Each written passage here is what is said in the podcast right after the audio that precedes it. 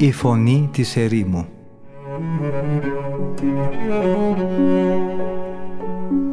Συνομιλίες με τους Αγίους Πατέρες της ερήμου Την εκπομπή παρουσιάζει ο πρωτοπρεσβύτερος Ματθαίος Χάλαρης.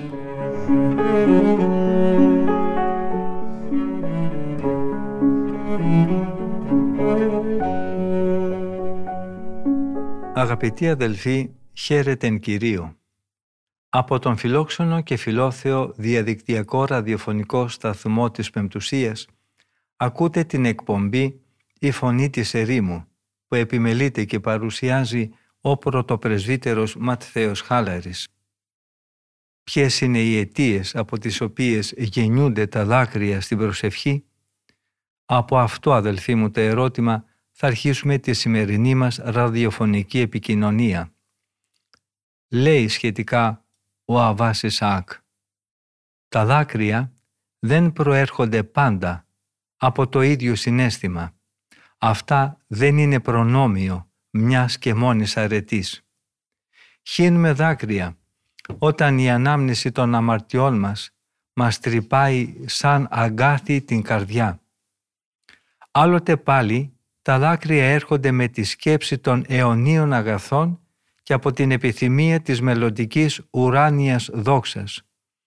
Αυτά κυλούν πιο άφθονα εξαιτίας της υπερβολικής ευτυχίας και της αμέτρητης χαράς που νιώθουμε καθώς η ψυχή μας φλέγεται από τη δίψα του ζωντανού Θεού. Άλλες φορές πάλι, ενώ η συνείδησή μας δεν μας καταλογίζει κανένα θανάσιμο αμάρτημα, ο τρόμος της κόλασης και η σκέψη του φοβερού κριτηρίου κάνουν να τρέχουν τα δάκρυά μας.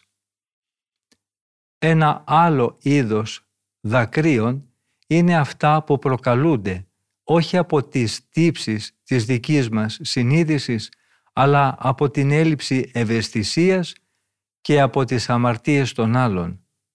Αυτά τα δάκρυα προκαλούνται από ένα συνέστημα εντελώς διαφορετικό από αυτό που κάνει τον ψαλμοδό να στενάζει γεμάτος μετάνοια και συντριβή. Πρόκειται για τα δάκρυα του δίκαιου ανθρώπου, ο οποίος συνθλίβεται κάτω από το βαρύ φορτίο της ανησυχίας, της αγωνίας και των θλίψεων αυτού του κόσμου.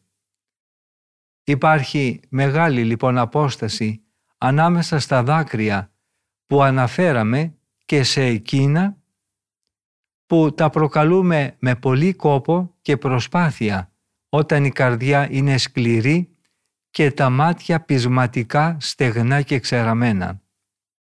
Δεν θα πρέπει όμως να πιστέψουμε ότι και τα δάκρυα που προκαλούνται από τον ίδιο τον άνθρωπο είναι εντελώς άκαρπα. Γιατί αυτά κυρίως προέρχονται από την καλή προαίρεση αυτών που δεν κατέχουν ακόμη τη σοφία των τελείων ούτε έχουν εντελώς απαλλαγή από τα πάθη τους. Όσο για αυτούς που έχουν τελειωθεί και δουλεύουν στην αρετή αυτοί ας μη βασανίζονται τόσο και ας μη δίνουν τόση μεγάλη σημασία στα δάκρυα του εξωτερικού ανθρώπου. Γιατί αυτά και όταν ακόμα προκληθούν και έλθουν στα μάτια μας δεν μπορούν ποτέ να συγκριθούν με εκείνα που κυλούν αυθόρμητα στο πρόσωπό μας.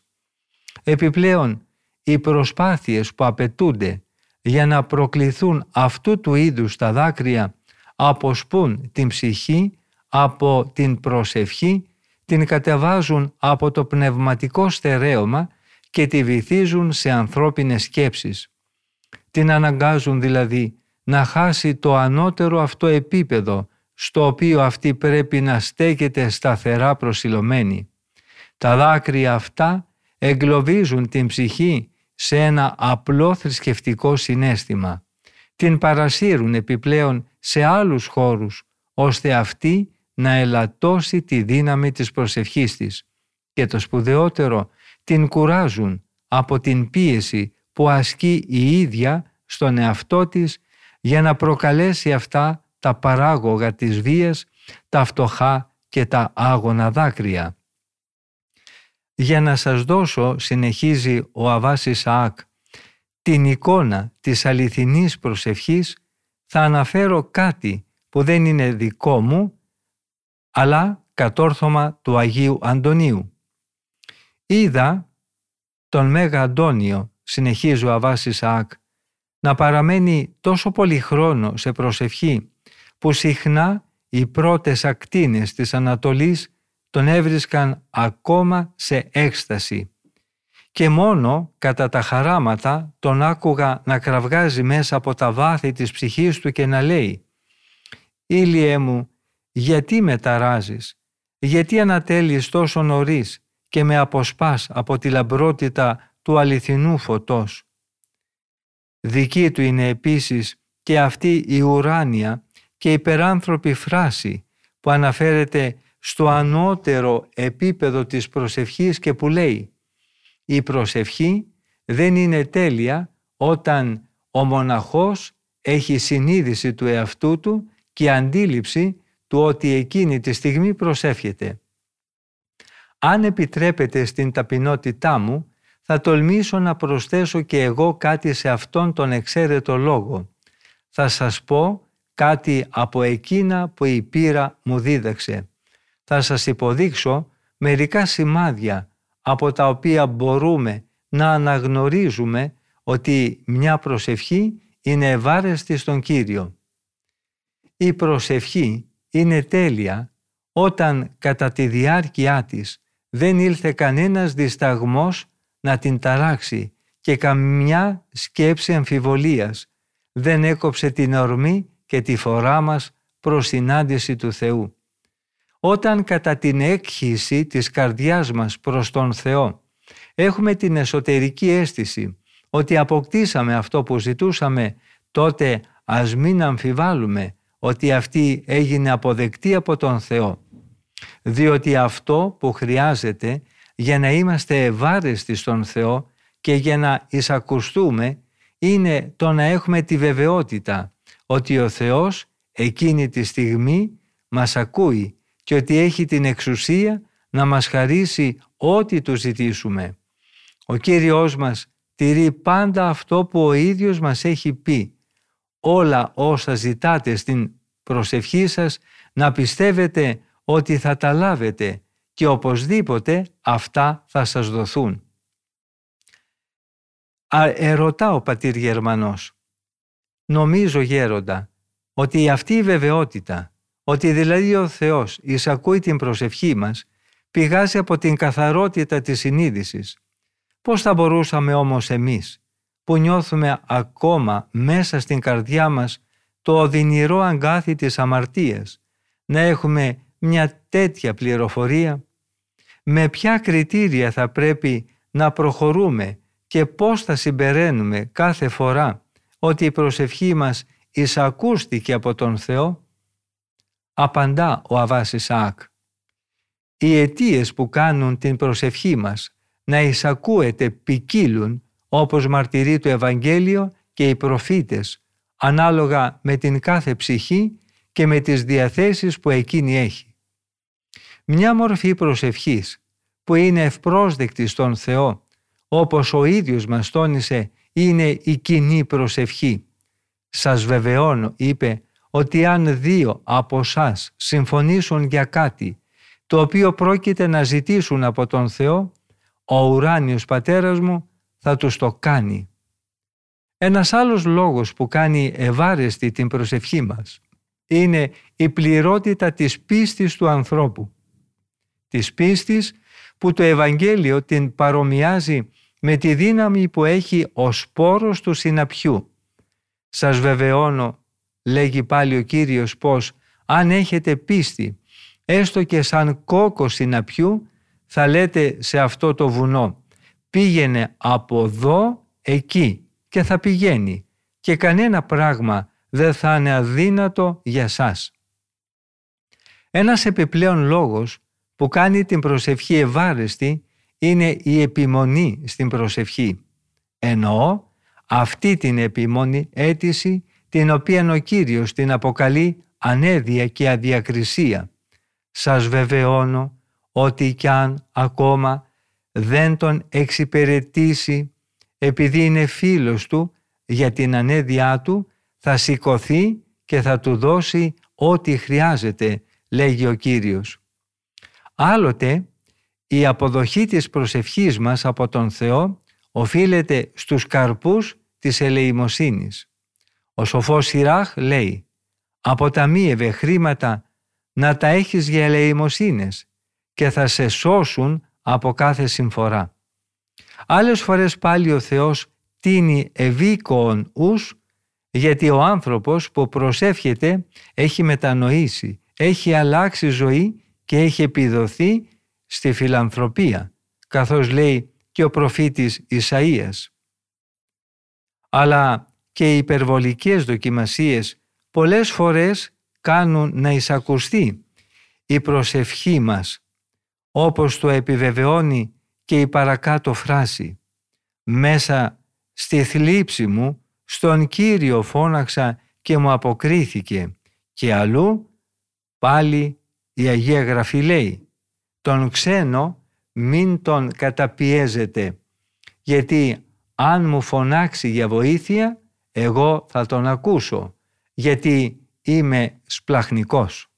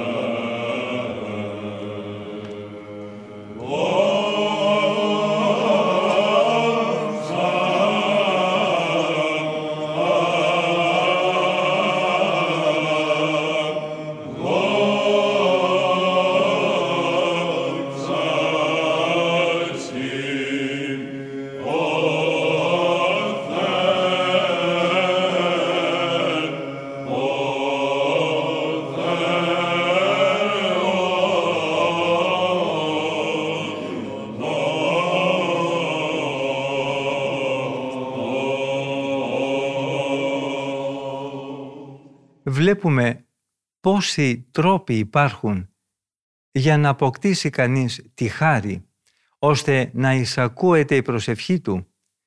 Κανένας λοιπόν, όσο βαριά κι αν είναι φορτωμένη η συνείδησή του, δεν θα πρέπει να αποθαρρύνεται και πολύ περισσότερο όταν πρόκειται για τη σωτηρία του και τη μετοχή του στα αιώνια αγαθά. Αναγνωρίζω την αθλειότητά μας και συμφωνώ απολύτως ότι στερούμαστε εντελώς τις αρετές που ανέφερα παραπάνω. Ασφαλώς δεν έχουμε μεταξύ μας αυτή την αξιοζήλευτη ενότητα των δύο ψυχών, ούτε την πίστη που συγκρίθηκε με τον κόκο του συναπιού. Απέχουμε επίσης από τα έργα της φιλάνθρωπης αγάπης, αλλά ας υποθέσουμε ότι όλα είναι έτσι όπως τα περιγράφει ο προφήτης. Δεν θα μπορούσαμε όμως να έχουμε αυτή την προσευχή, την ανέδεια που ο καθένας μπορεί να εκδηλώσει και που μόνο και μόνο εξαιτίας της ο Κύριος υπόσχεται ότι θα μας δώσει ό,τι του ζητήσουμε. Ας διώξουμε λοιπόν κάθε δισταγμό που προδίδει έλλειψη πίστης και ας επιμείνουμε στην προσευχή. Η επιμονή αυτή θα μας αξιώσει να δούμε να ικανοποιείται κάθε αίτημά μας, αν αυτό βέβαια είναι σύμφωνο με το θέλημα του Θεού. Δεν υπάρχει καμιά αμφιβολία γι' αυτό που σας λέγω. Ο ίδιος ο Κύριος εξάλλου, θέλοντας να μας εξασφαλίσει τα ουράνια και αιώνια αγαθά, μας παροτρύνει να του ασκήσουμε κατά κάποιο τρόπο με την ανέδειά μας βία. Και όχι μόνο δεν αποθεί περιφρονητικά τους ανεδείς που προσεύχονται επίμονα, αλλά τους ενθαρρύνει κιόλας και τους επενεί, δίνοντάς τους τη γλυκαία υπόσχεση ότι θα τους χαρίσει όλα όσα έχουν ελπίσει και όλα όσα αναμένουν και που τα ζητούν από Αυτόν με επιμονή και υπομονή. Λέει, ζητάτε και θα σας δοθεί, ψάχνετε και θα βρείτε, χτυπάτε την πόρτα και θα σας ανοιχτεί. Όποιος ζητάει παίρνει, όποιος ψάχνει βρίσκει και όποιος χτυπάει την πόρτα αυτή του ανοίγεται. Και πάλι λέει και όλα όσα ζητήσετε στην προσευχή με πίστη θα τα λάβετε και κανένα πράγμα δεν θα είναι αδύνατο για σας. Αν μέσα στην πνευματική μας φτώχεια δεν διαθέτουμε καμιά από τις προϋποθέσεις που αναφέραμε, οι οποίες απαιτούνται για να εισακουστεί η προσευχή μας, τότε ας οπλιστούμε τουλάχιστον με αυτή την επίμονη ανέδεια, η οποία χωρίς να απαιτεί καμιά αξιόλογη προσπάθεια και κόπο, είναι προσιτή στον καθένα μας. Να είμαστε όμως σίγουροι ότι η προσευχή μας δεν πρόκειται να εισακουστεί αν εμείς αμφιβάλλουμε γι' αυτό.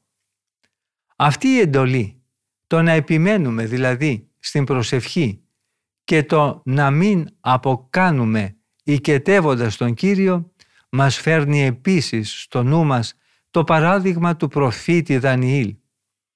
Ενώ η προσευχή του εισακούστηκε από την πρώτη ημέρα, χρειάστηκαν 21 ημέρες μέχρι ο ίδιος να αντιληφθεί τους καρπούς της προσευχής του.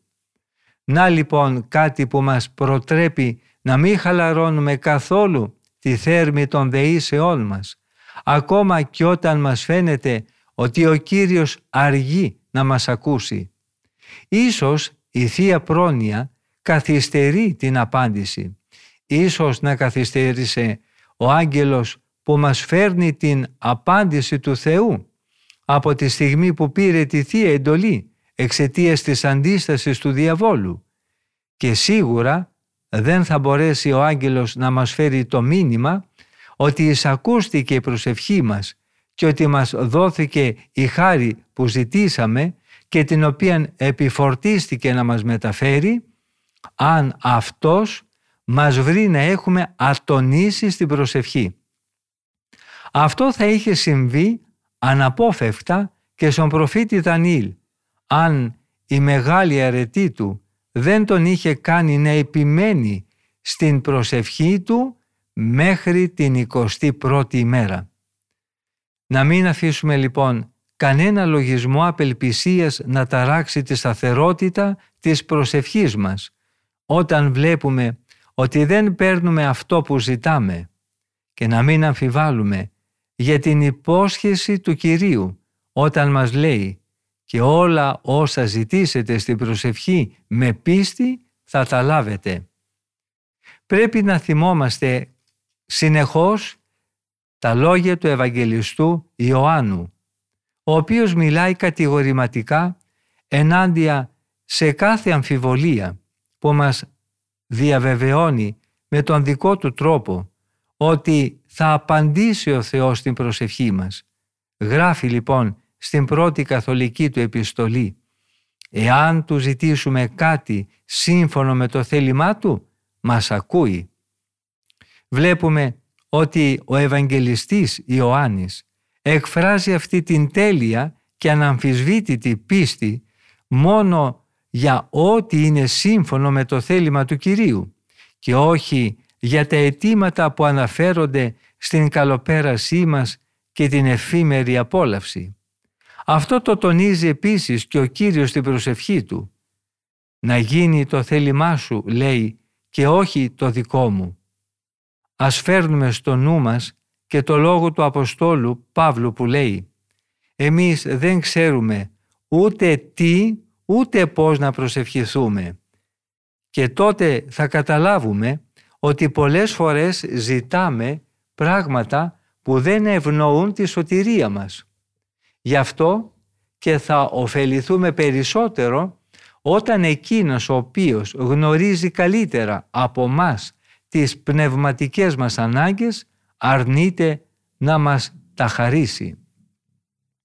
Τέτοια ήταν, χωρίς αμφιβολία, και η περίπτωση του Αποστόλου των Εθνών.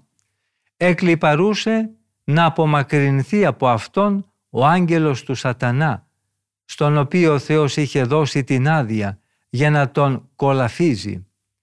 Γι' αυτόν τον πειρασμό, λέει ο Απόστολος Παύλος, τρεις φορές παρακάλεσα τον Κύριο να τον διώξει από πάνω μου. Η απάντησή του ήταν «Σου αρκεί η χάρη μου, γιατί η δική μου δύναμη φανερώνεται στην πληρότητά της μέσα σε αυτή την αδυναμία σου». Αυτό ακριβώς εξέφραζε και ο Κύριος όταν θέλησε να μας διδάξει πώς να προσευχόμαστε και τι να ζητάμε από τον Θεό. Ο Κύριος προσευχόταν και έλεγε «Πατέρα μου, αν είναι δυνατόν, ας μην πιω αυτό το ποτήρι, όμως ας μην γίνει το δικό μου θέλημα, αλλά το δικό σου». Και όμως, το θέλημά του δεν ήταν διαφορετικό από του πατέρα του, γιατί καθώς ο ίδιος είπε «Ο Υιός του ανθρώπου ήλθε να σώσει τους πλανεμένους και να προσφέρει τη ζωή του λύτρο για όλους». Για τη ζωή του ο ίδιος ο Κύριος είπε «Κανείς δεν μου την αφαιρεί, αλλά εγώ με τη θέλησή μου τη θυσιάζω. Έχω εξουσία πάλι να την πάρω». Για τη διαρκή και πλήρη ταύτιση του θελήματος που βασιλεύει ανάμεσα στον Πατέρα και στον Υιό, ο προφητάναξ Δαβίδ λέει «Να κάνω το θέλημά σου Θεέ μου επεθύμησα, ο νόμος σου να είναι στο βάθος της καρδιάς μου. Πράγματι, για τον Πατέρα διαβάζουμε στην Αγία Γραφή «Τόσο πολύ αγάπησε ο Θεός τον κόσμο, ώστε παρέδωσε στο θάνατο τον μονογενή του Υιό». Για τον Υιό επίσης λέει στην Αγία Γραφή «Έδωσε τη ζωή του για τις αμαρτίες μας». Για τον πατέρα έχει εξάλλου υποθεί. Δεν λυπήθηκε ούτε τον μονογενή του Υιό, αλλά τον παρέδωσε στο θάνατο για χάρη όλων μας. Και για τον Υιό έχει επίσης υποθεί. Σαν πρόβατο που τα οδηγούν στην σφαγή, καθώς το αρνεί που στέκεται άφωνο μπροστά σε αυτόν που το κουρεύει, έτσι και αυτός ποτέ δεν παραπονέθηκε. Βλέπουμε πως η αρμονία του θελήματος του Πατέρα και του θελήματος του Υιού είναι τέλεια παντού, έως και στο μυστήριο της Αναστάσεως, όπου το θέλημα του Θεού Πατέρα και του Θεού Λόγου όχι μόνο είναι απόλυτα ταυτισμένα, αλλά και συλλειτουργούν παντού και πάντοτε, ακόμα και στο μυστήριο της Αναστάσεως. Ο πατέρας κατά τον Απόστολο Παύλο είναι εκείνος που ανέστησε τον Υιό Του από τον Θεό Πατέρα που ανέστησε τον Ιησούν εκ νεκρών, γράφει ο Απόστολος στην προς Γαλάτας επιστολή. Αλλά και ο Υιός μας διαβεβαίωσε ότι επρόκειτο να ανακαινήσει το ναό του σώματός του. «Γκρεμίστε», λέει, «αυτόν τον ναό και σε τρεις μέρες θα τον ξανακτήσω». Ακολουθώντας το παράδειγμα του Κυρίου μας, οφείλουμε και εμείς να περικλείσουμε όλα τα αιτήματά μας σε μια προσευχή παρόμοια με τη δική Του. Πρέπει κάθε εκκλησία μας να καταλήγει σε αυτή τη φράση αλλά όμως να μην γίνει όπως θέλω εγώ, αλλά όπως θέλεις εσύ. Αυτό το νόημα έχει και η κίνηση που κάνουν οι μοναχοί όταν στο τέλος των λατρευτικών συνάξεων βάζουν τριπλή μετάνοια. Οι μοναχοί όμως, απορροφημένοι καθώς είναι από την προσευχή τους, δεν εμβαθύνουν πολλές φορές στο νόημα που έχει αυτή η κίνηση.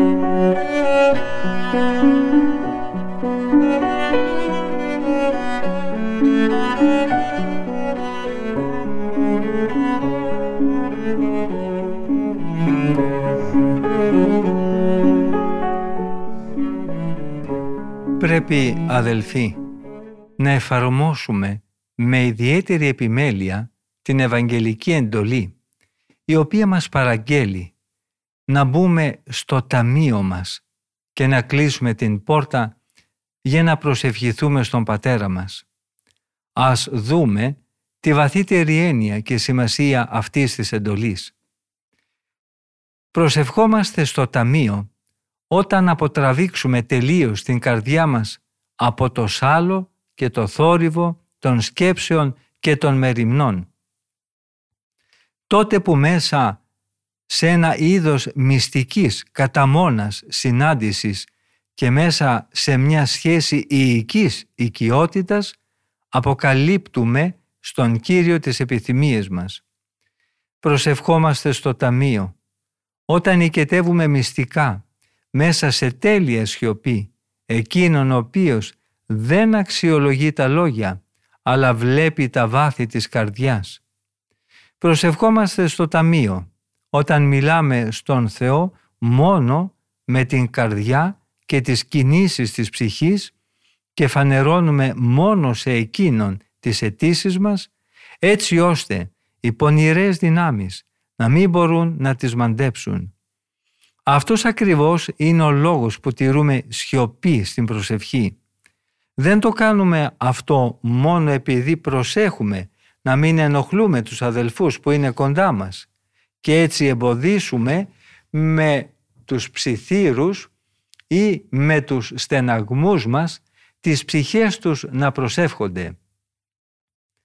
Ένας άλλος λόγος που μας κάνει να προσευχόμαστε μυστικά μέσα μας χωρίς κινήσεις είναι ακριβώς για να αποκρύψουμε από τους εχθρούς μας οι οποίοι τότε κυρίως πολλαπλασιάζουν τις επιθέσεις τους το περιεχόμενο και τη θέρμη της προσευχής μας.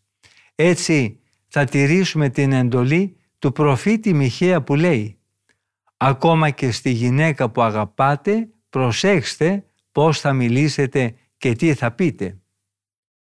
Οι προσευχές μας πρέπει επίσης να είναι συχνές αλλά και σύντομες γιατί υπάρχει ο κίνδυνος αν αυτές παραταθούν να καταφέρει ο εχθρός που παραμονεύει να μας διασπάσει. Γιατί η πραγματική θυσία βρίσκεται ακριβώς σε αυτό που ο ίδιος μας επεσήμανε όταν με το στόμα του προφήτη Δαβίδ μας είπε «Θυσία για το Θεό είναι το συντετριμένο πνεύμα». Εδώ βρίσκεται η αγνή προσφορά, η θυσία δικαιοσύνης και η θυσία ενέσεως. Αυτά είναι τα παχιά σφάγια και τα ολοκαυτώματα σιτευτών ζώων. Αυτή είναι η προσφορά μιας καρδιάς συντετριμένης και ταπεινωμένης. Αν προσφέρουμε τις προσευχές στον Θεό με τη μέθοδο και τη θέρμη που περιγράψαμε, τότε θα μπορούμε να ψάλουμε με τη βεβαιότητα ότι αυτές εισακούστηκαν. Ας είναι η προσευχή μου ενώπιόν σου, λέει ο ψαλμοδός, σαν θυμίαμα και τα υψωμένα χέρια μου σαν τη θυσία την εσπερινή. Όμως η ώρα είναι πλέον προχωρημένη και η νύχτα πλησιάζει και μας καλεί να εκτελέσουμε τώρα αυτό ακριβώς το έργο της προσευχής, σημειώνει ο Αβάς Ισαάκ. Η ομιλία μας, αδελφοί, πήρε πολύ χρόνο και ανάλογα με το πνευματικό επίπεδό μας φαίνεται να είπαμε πολλά. Νομίζω όμως ότι αυτά είναι πολύ λίγα για ένα θέμα τόσο υψηλό και δύσκολο. Και επιλέγει ο Αβάς Κασιανός. Οι λόγοι του Σεβάσμιου Αβά Ισαάκ μας κατέπληξαν, αλλά δεν μας χόρτασαν. Αφού τελέσαμε τη βραδινή ακολουθία, ξεκουραστήκαμε λίγο και όταν πια άρχισε να φέγγει η ημέρα, πήραμε το δρόμο για τα κελιά μας. Πριν φύγουμε όμως από το κελί του Αβά Ισαάκ, αποσπάσαμε την υπόσχεσή του να ασχοληθούμε πιο διεξοδικά με το θέμα της προσευχής σε μια δεύτερη συνάντησή μας. Αυτή η προσδοκία αύξησε τη χαρά που νιώθαμε για όσα είχαμε ήδη ακούσει σε αυτή τη συνάντηση.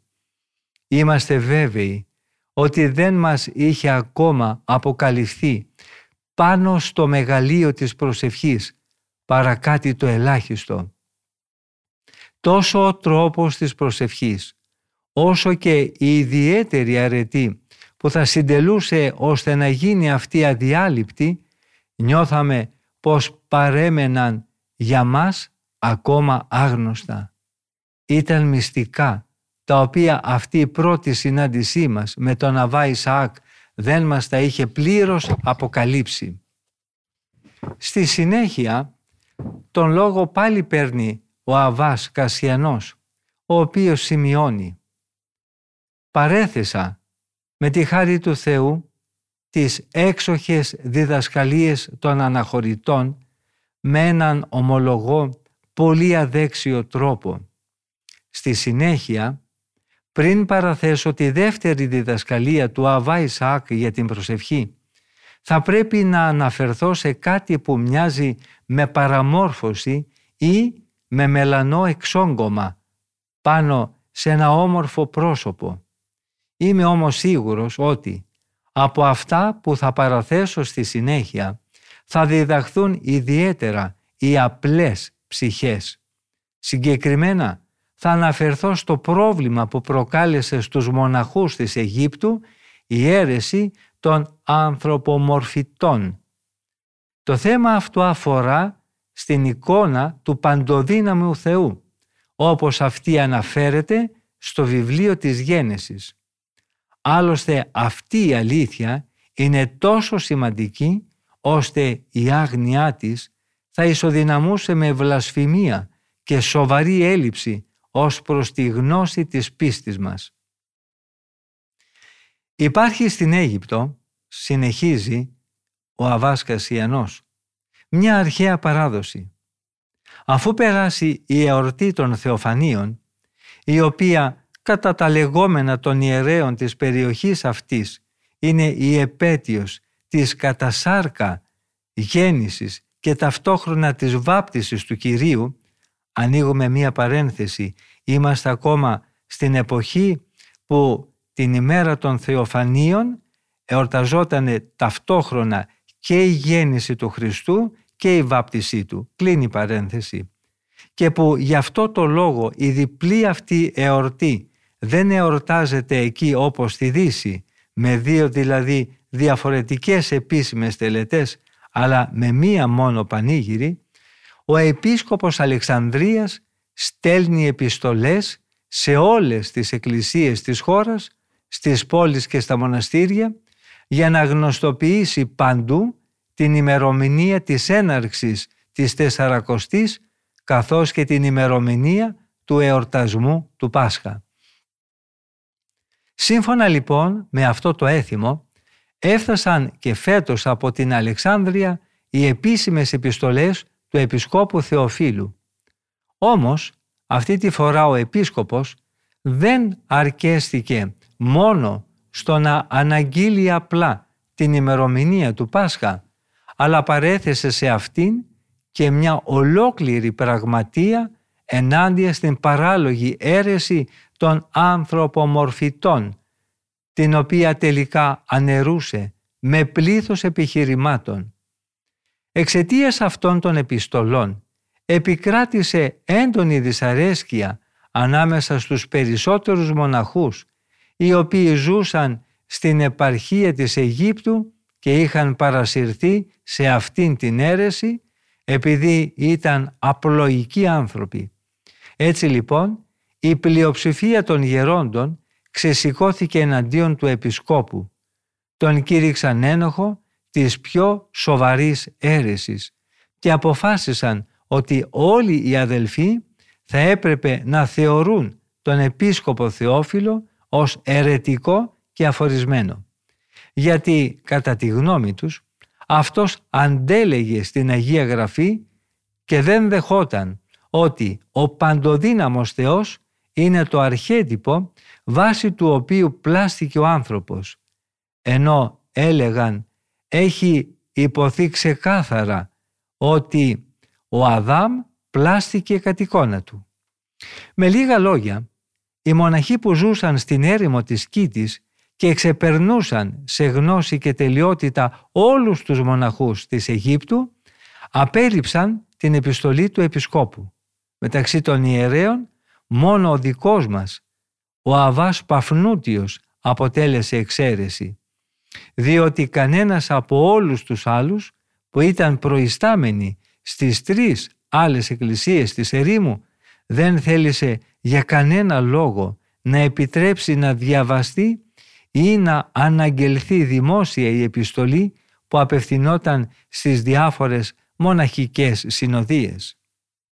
Ανάμεσα στα θύματα αυτής της αίρεσης βρισκόταν και ένας ερημίτης που ονομαζόταν Σεραπίον.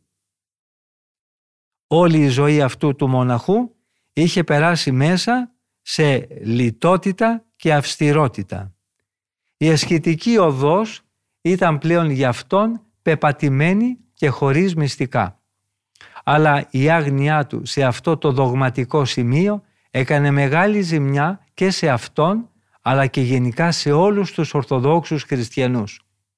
Γιατί η αναμφισβήτητη αξία του και το σεβαστό της ηλικίας του ήταν αρκετά για να θεωρείται από όλους ένα από τα πρώτα μεγάλα ονόματα των μοναχών της ερήμου.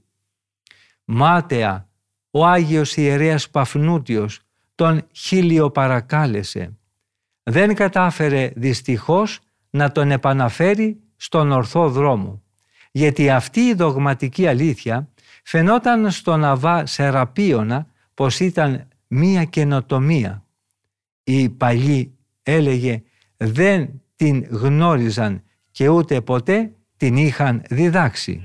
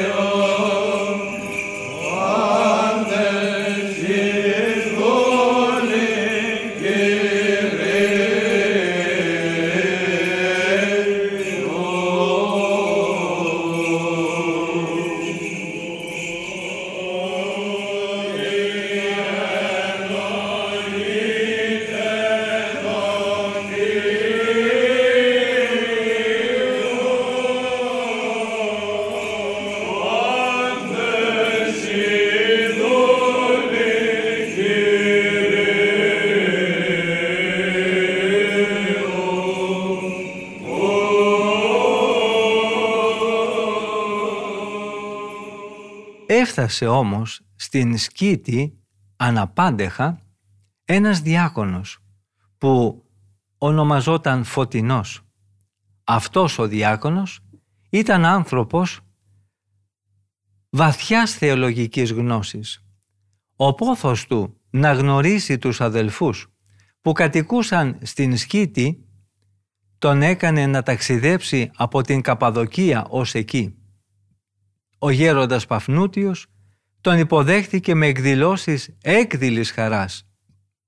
Οδήγησε τον διάκονο στο κέντρο της σύναξης της αδελφότητας, θέλοντας να λύσει με επιτυχία το θέμα που προείπαμε και έτσι να επικυρωθεί και από τους εκεί μοναχούς η δογματική αλήθεια στην οποία αναφέρονταν οι επιστολές του Επισκόπου.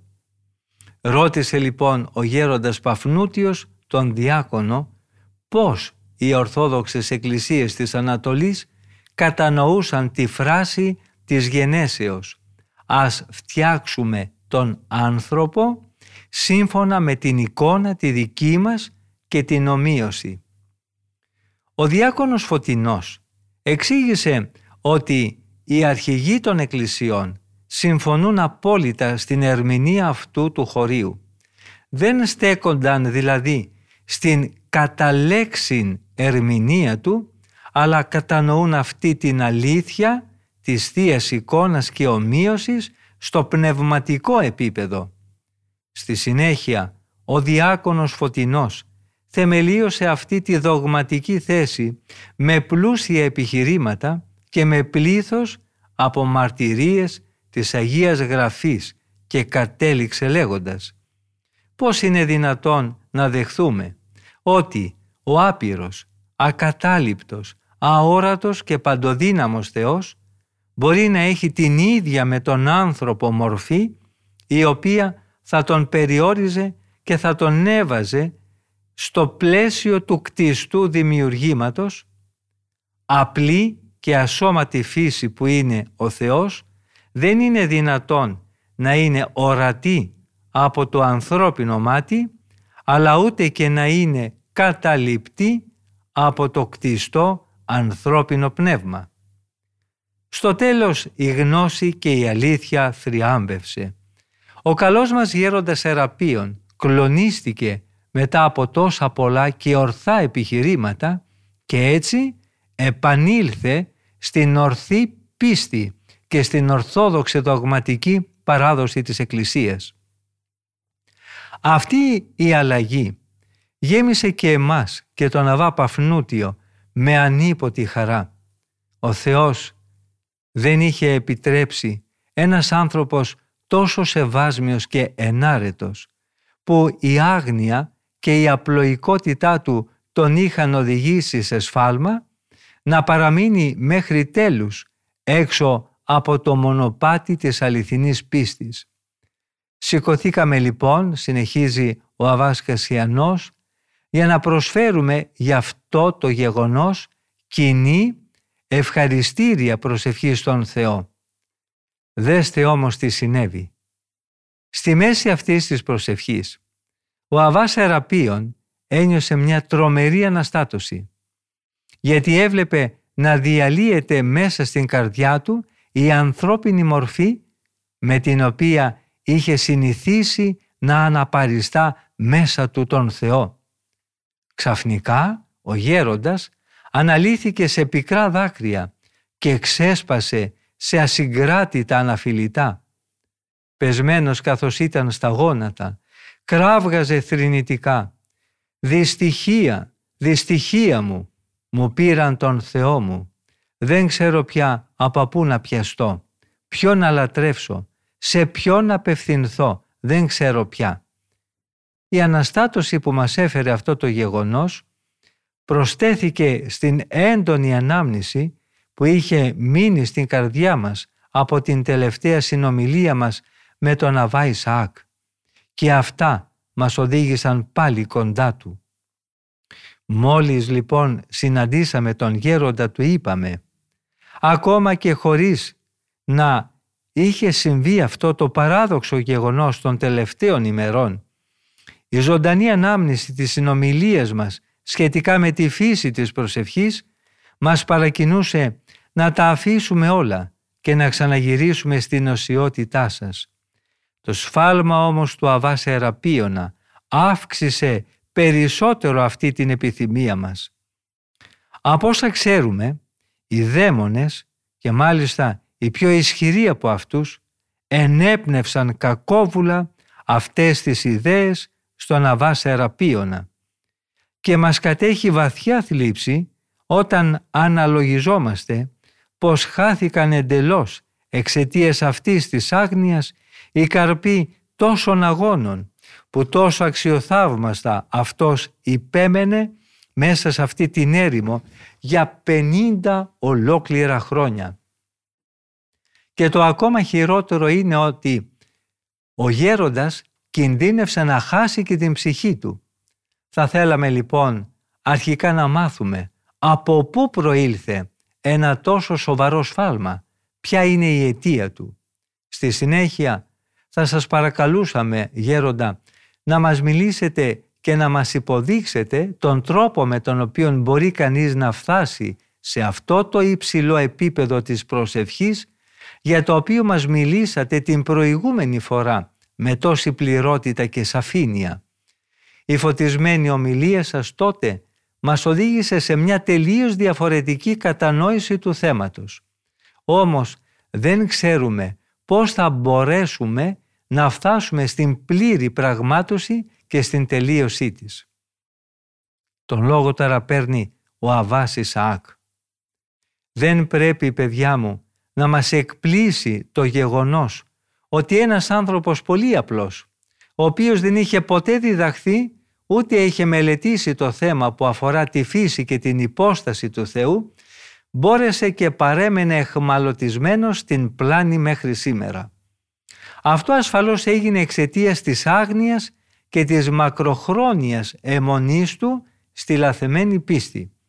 Στην πραγματικότητα, αυτό που έκανε ο Αβάς Εραπείων ήταν ότι επέμενε να υποστηρίζει παλιές ερετικές δοξασίες. Γιατί δεν πρόκειται, όπως φαντάζεστε, για ένα πρόσφατο τέχνασμα των δαιμόνων, αλλά πρόκειται για μια παλιά ειδωλολατρική πλάνη. Η ειδωλολατρία έδινε ανθρώπινη μορφή στους δαίμονες που λάτρευε. Έτσι και σήμερα, καθώς νομίζουν μερικοί, οφείλουμε και εμείς να αναπαραστήσουμε κατά την ώρα της προσευχής το ακατάληπτο και ασχημάτιστο θείο πρόσωπο του αληθινού Θεού με τα χαρακτηριστικά κάποιες εικόνες. Αυτοί θεωρούν ότι είμαστε μπροστά στο κενό και ότι νιώθουμε σαν να είμαστε μπρος στο τίποτα όταν δεν έχουμε μία εικόνα στην οποία να απευθυνόμαστε την ώρα της προσευχής. Νομίζουν επιπλέον ότι χρειαζόμαστε πάντα κάτι που να το έχουμε διαρκώς μέσα στη σκέψη μας και να μην το χάνουμε ποτέ από τα μάτια μας. Πάνω σε αυτή ακριβώς την πλάνη αναφέρεται και ο λόγος του Αποστόλου Παύλου που λέει «Και αντάλλαξαν τη λαμπρότητα του άφθαρτου Θεού με τα ομοιώματα της μορφής φθαρτού ανθρώπου». Ο προφήτης Ιερεμίας επίσης λέει «Ο λαός μου εμένα, τον δυνατό Θεό του, με αντικατέστησε με είδωλα ανίσχυρα. Έτσι ξεκίνησε για τους περισσότερους αυτή η πλάνη. Ο λόγος για τον οποίο έπεσαν κάποιοι άλλοι στην ειδωλολατρική αυτή πλάνη βρίσκεται στη λανθασμένη ερμηνεία του χωρίου της Αγίας Γραφής που λέει «Ας δημιουργήσουμε τον άνθρωπο κατ' εικόνα και καθομοίωση». Μια ακόμα αιτία αυτής της πτώσης είναι η άγνοια και η απλοϊκότητα. Από αυτή ακριβώς την απεχθή ερμηνεία γεννήθηκε η αίρεση των ανθρωπομορφητών. Αυτή η αίρεση υποστηρίζει με εγκληματικό πείσμα ότι η άπειρη και απλή ουσία του Θεού έχει τα ίδια υλικά χαρακτηριστικά γνωρίσματα με την ανθρώπινη. Κάθε άνθρωπος που έχει διδαχθεί την ορθή πίστη απορρίπτει ασφαλώς αυτό τον λανθασμένο ισχυρισμό. Όπως ακριβώς θα απέριπτε τη βλάσφημη δοξασία ενός εδωλολάτρη. Έτσι μπορεί αυτός να φτάσει στο ύψος της καθαρής προσευχής για την οποία τώρα μιλάμε. Αυτή η προσευχή κατά την έκφρασή της δεν απευθύνεται σε έναν ορισμένο άνθρωπο ή σε κάποια ανθρωπόμορφη αναπαράσταση του Θεού. Γιατί θα ήταν έγκλημα και μόνο να πει κανείς κάτι τέτοιο. Καθαρή προσευχή σημαίνει παντελή έλλειψη κάποιας ανάμνησης, κάποιου λόγου ή μιας πράξης όποια μορφή κι αν αυτά έχουν. Όμως αδελφοί μου, στο σημείο αυτό φτάσαμε στο τέλος και της σημερινής ραδιοφωνικής επικοινωνίας μας. Ευχαριστούμε πολύ όλους και όλες εσάς που είχατε την καλοσύνη να μείνετε μαζί μας ακούγοντας τα σοφά λόγια των Αγίων Πατέρων της Ερήμου. Θα συναντηθούμε και πάλι στην ίδια ραδιοφωνική συχνότητα της Πεμπτουσίας την επόμενη εβδομάδα, την ίδια μέρα και ώρα. Από τον ομιλούντα και τον τεχνικό ήχου θερμές ευχές για μια ευλογημένη μέρα. Ο Θεός με θυμών.